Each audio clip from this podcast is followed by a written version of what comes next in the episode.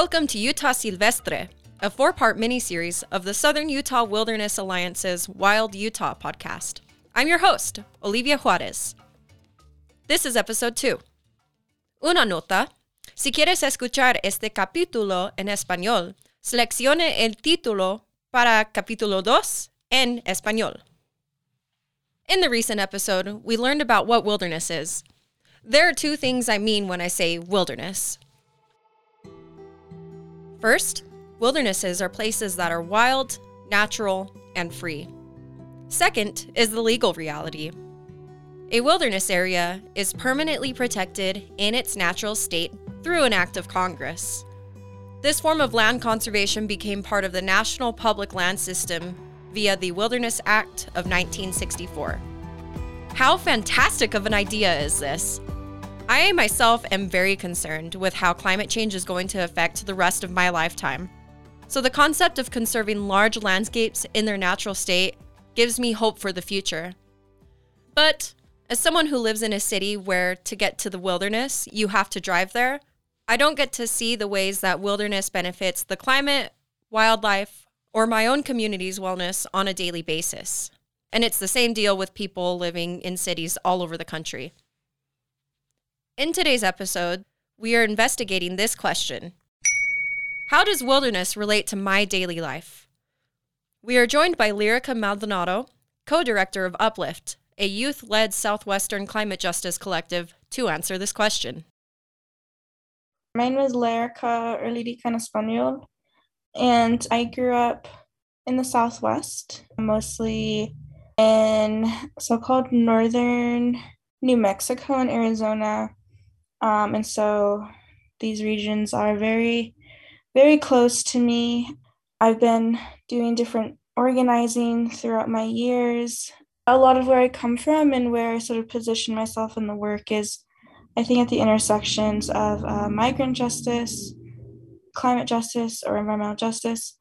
And also, I'm still finding the language for this, but transnational indigenous solidarity. My father's people come from so called Western Guatemala, belong to the Maya Mam people. And so, yeah, I'm trying to really bring together those intersections in my work. Before we get into the thick of our conversation, I want to invite you to pause with me for a moment. If you're not outside or can't see outside, go to a window or head outdoors for just a minute and I invite you to take a look around you. What can you see that you would describe as nature? What colors fill the space? What do you see that is alive? What do you hear?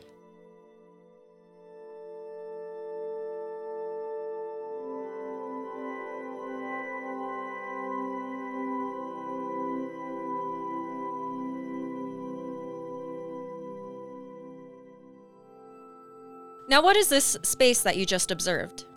Is it someone's yard? A park? The sidewalk strip? Or just the sky? Nature is all around us. You don't need to go far to see what the more than human world is up to. Like the character Dr. Malcolm in Jurassic Park says, life finds a way.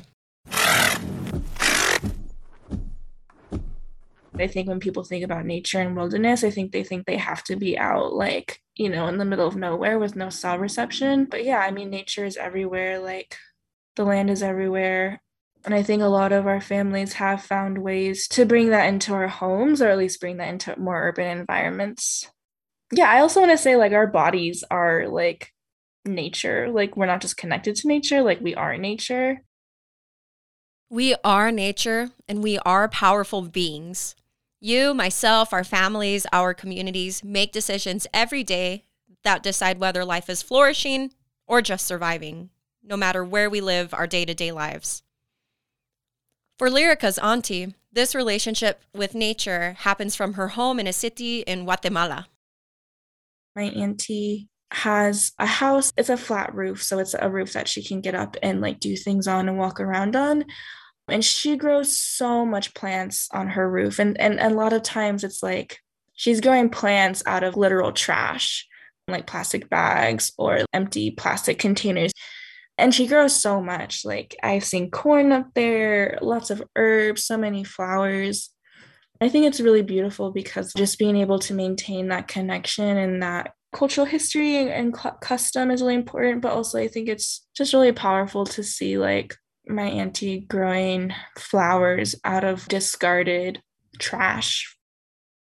As we choose what the land in our cities look like, just as Lyrica's auntie does in her community, we also decide what fate our public lands will meet. Allow me to introduce you to some of the most important and vulnerable public landscapes. They constitute 8.4 million acres of mountains and deserts in Utah. These 8.4 million acres of wild public lands are known as America's Red Rock Wilderness. They are the bright, salt colored landscapes of the West Desert, which is part of the Great Basin ecoregion. And they are the red hued sandstone vistas of the Colorado Plateau throughout southern Utah. They are administered by the Bureau of Land Management also known as the BLM. These places are held in public trust for every person living in the USA. Famous sites like Arches or Bryce Canyon National Park symbolize what Utah is to people all over the world. Yet these places make up a really small amount of nature and represent a mere thumbnail of the astounding beauty and ecological integrity throughout the state. Some places of America's Red Rock Wilderness are Lands in Grand Staircase Escalante and Bears Ears National Monument. Wildlands adjacent to the Old Spanish Trail like Joshua Tree, Lost Spring Wash, and Westwater Canyon. Lands bordering national parks like Gold Bar Canyon near Arches National Park. Areas surrounding national monuments such as Hatch Canyon on the edge of Bears Ears National Monument beloved wildlife regions such as the Book Cliffs, places watched over by the most ancient trees, bristlecone pines, like Notch Peak in the West Desert, Stansbury Island of the Great Salt Lake, and so much more. At this point, you might be wondering where all of these places are and how you can experience them yourself. Please keep listening because we're going to cover that later on in the podcast. Several characteristics set these wild areas apart from the nature in our neighborhoods. The first, and probably most astounding, are the starry night skies.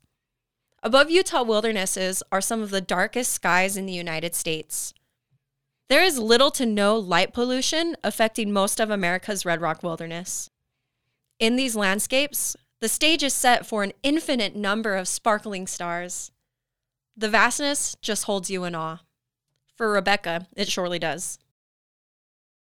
Stars are like my most favorite thing. And it's the most peaceful thing. Whenever my husband and I or our family are outdoors, there's nothing better to me than just to sit in my chair and just look up and just look up and breathe. You notice your breath when you're breathing in and out and you're looking at the stars, and there's no talking even the fire has died out and it's just very peaceful and there's just looking at the stars and then understanding the enormity of our universe but I didn't realize that it affects ecosystems. It affects the rhythms of birds and animals and their ability to thrive because they're impacted by whether nature is dark or if there's a lot of light pollution. It impacts human health. They're saying if you don't get true deep sleep which can be affected by light pollution that that can reduce your longevity. So as humans were affected by light pollution. It's obviously a waste of money because of the energy that we have to expend for that light pollution. It contributes to climate change. And 83% of the global population lives in a light polluted area. So that is a lot of people. So, anyway, this is something that I've been tracking recently since I love the stars and I love dark spaces in terms of being able to kind of connect with myself and to feel at peace. Clean water is a necessity that wilderness protects as well. You might not think of water when you think of the sandstone deserts of Utah, but it's there. The Colorado River Basin flows through the Colorado Plateau like blood throughout the Earth's veins. That same water pours through the faucets of more than 40 million people across the West. Colorado River water irrigates farms all over California's Central Valley, where much of our food comes from. So you can think of somewhere like Desolation Canyon the next time you eat fruits and veggies. Clean air is another paramount characteristic of how wilderness benefits our daily lives. For anyone listening who lives in an area where the air is constantly smoggy or polluted, hear this. Breathing dirty air is not normal. Every one of us deserves to breathe without risk of getting asthma for simply walking outside every day. Most of Utah's wild areas are not protected and instead threatened by activities that can destroy the air, the water, the wildlife, and so much more important aspects of America's Red Rock Wilderness. The Bureau of Land Management oversees nearly 22.8 million acres of public land in Utah. It's a vast amount. Through community led public land inventories that have happened in Utah since the 1980s, SUWA has determined that there are 8.4 million acres of public land overseen by the Bureau of Land Management, which qualifies for federal wilderness designation. The fact that any land here exists in the same condition that it had before Europeans came is a miracle. Wildness is a quality of nature that, by definition, we cannot create. That's not to say that humans don't have a place in wilderness, because that's not true. Humans have always been a part of America's Red Rock wilderness. Still, what humans have done to take care of the landscape is incomparable to the elements. We cannot do what the rivers, wind, and sun have done for all of time. Yet, since most of these wild public lands are not protected by law or statute, any amount of Utah's 8.4 million acres of wildlands is constantly under threat of being used for methane extraction sites, mines, or even highways. Each of these activities would impair the life giving qualities of the natural ecosystem and ultimately our own lives. When we talk about extraction, it's not just extraction of land and resources, it's also extraction of people. So, if we as a society are no longer going to put up with extraction of land, extraction of resources. I think it also means we have to stop extracting people. The federal government has been extracting people from Latin America to the United States for labor. We can also think of this in the way that different colonial powers extracted people from Africa for free labor in the US too. And so to me, a world free of extraction doesn't just mean a world free of like fracking or mines. It also means a world in which we're not extracting labor from people and we're also not pulling people away from their homelands. The conflict between conserving nature or doing something entirely different with the land is due to the Bureau of Land Management's multiple use mandate. By law, the BLM must manage public lands for multiple uses. When we say public lands belong to every taxpaying person in America, we mean it. This is why there's a challenge to protecting wilderness. With every different member of the public is a different idea of what value the land has and what the land should be used for. The kinds of uses can vary widely. Hunting, preserving history, wildlife habitat, recording scientific data, cultural traditions, oil and methane extraction, recreation, ranching, watershed protection, mining minerals, and so on are the kinds of uses that people have in mind for America's Red Rock Wilderness. These activities are completely legal ways to interact with wildlands, but some can damage the land forever. Here's one recent example. A few years back, a company proposed to drill three oil wells in the Bitter Creek and Dragon Canyon area of the Uinta Basin, an area that is a crucial ecosystem in eastern Utah.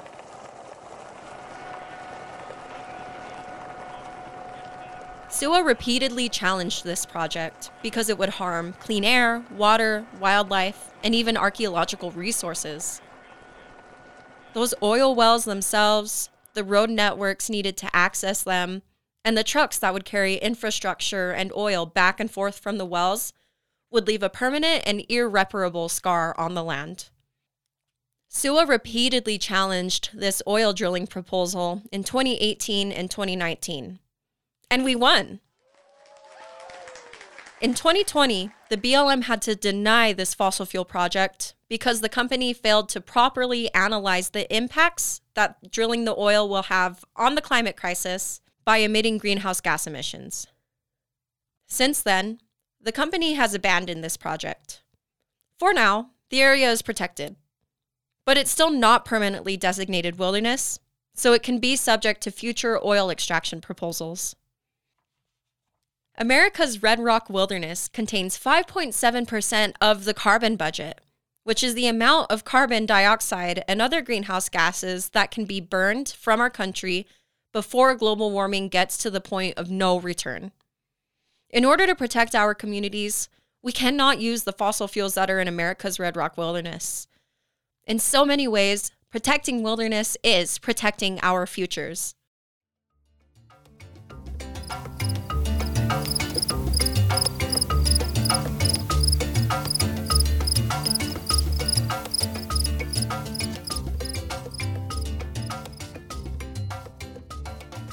Protecting wilderness isn't just a matter of protecting a clean and healthy environment someplace far away.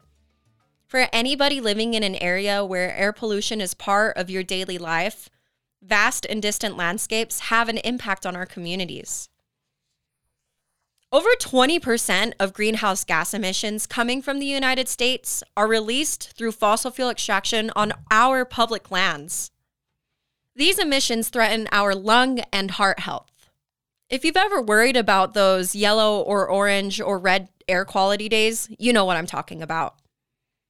Methane and carbon dioxide emissions, which also come from public land extraction, are the same greenhouse gases that are causing the intensifying heat wave and drought and making wildfires become more extreme.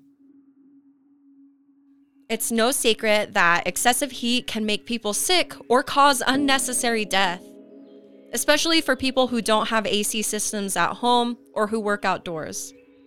So think about this.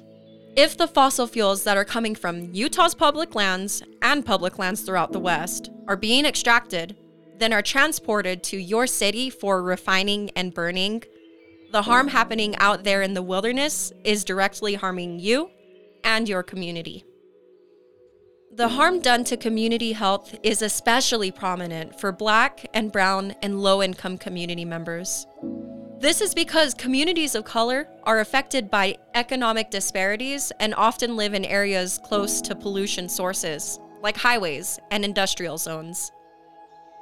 A study in 2019 found that Black Americans are typically exposed to 56% more air pollution than is caused by their consumption of goods that create air pollution. Hispanics and Latinos on average breathe even more 63% more air pollution than they create. This is injustice, and it's one that protecting wilderness can help solve because when we protect landscapes, we help improve air quality. We are all linked to America's Red Rock Wilderness. If we decided that not one more puff of harmful air pollution came from public land extraction, then people who live by fossil fuel refineries will begin to see less pollution. Community lung and heart health would improve alongside our ability to breathe well and our quality of life. All of these benefits come from simply allowing nature to be undisturbed.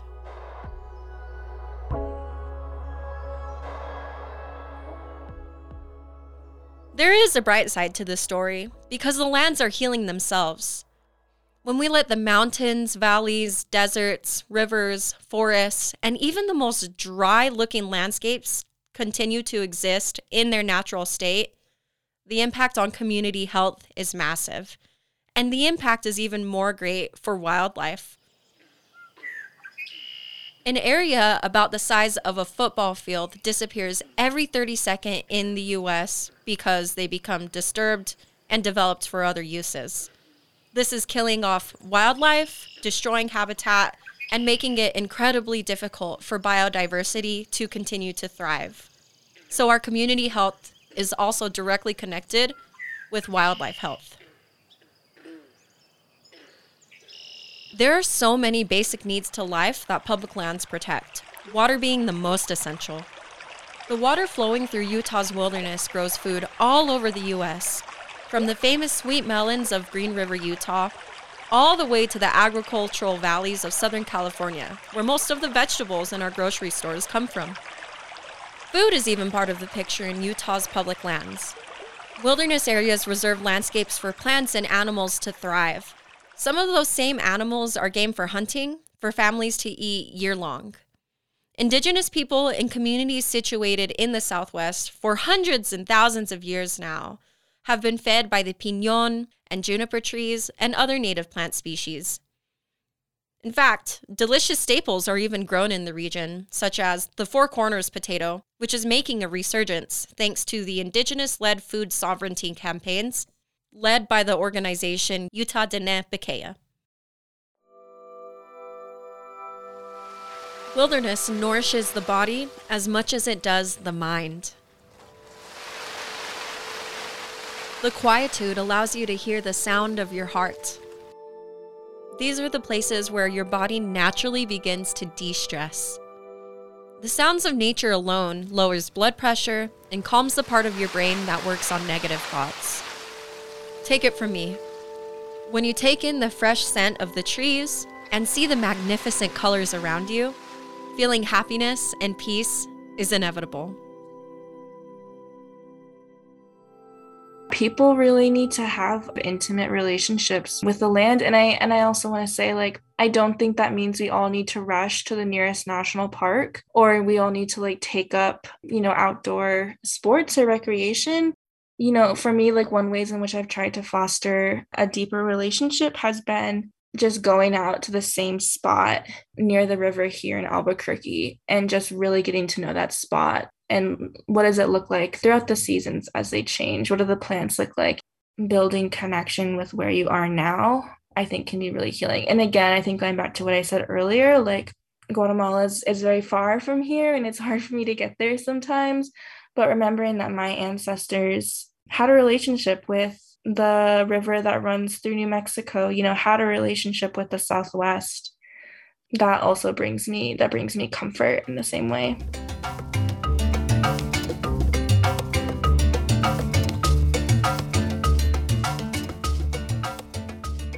We know today, more than ever, that the world is changing, and that change can happen rapidly.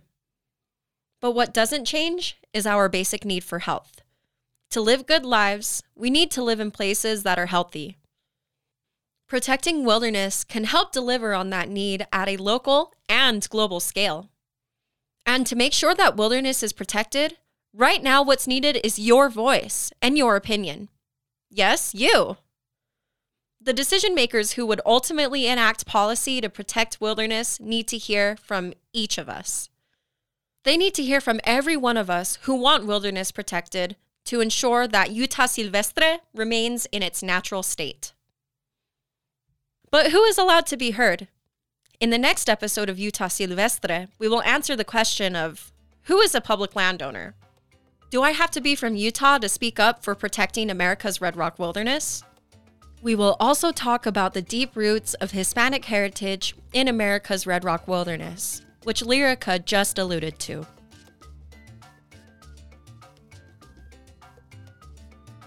Utah Silvestre and the Wild Utah podcast is recorded at SUWA's main office in Salt Lake City on equipment purchased through the generosity of our members. SUWA is primarily member funded, over 90% of our revenue comes directly from people who care for Southern Utah's Red Rock country. We're proud of that because it keeps our voice independent. If you can financially help protect Wild Utah today, please head to SUWA.org and click the donate button. Thank you for your support.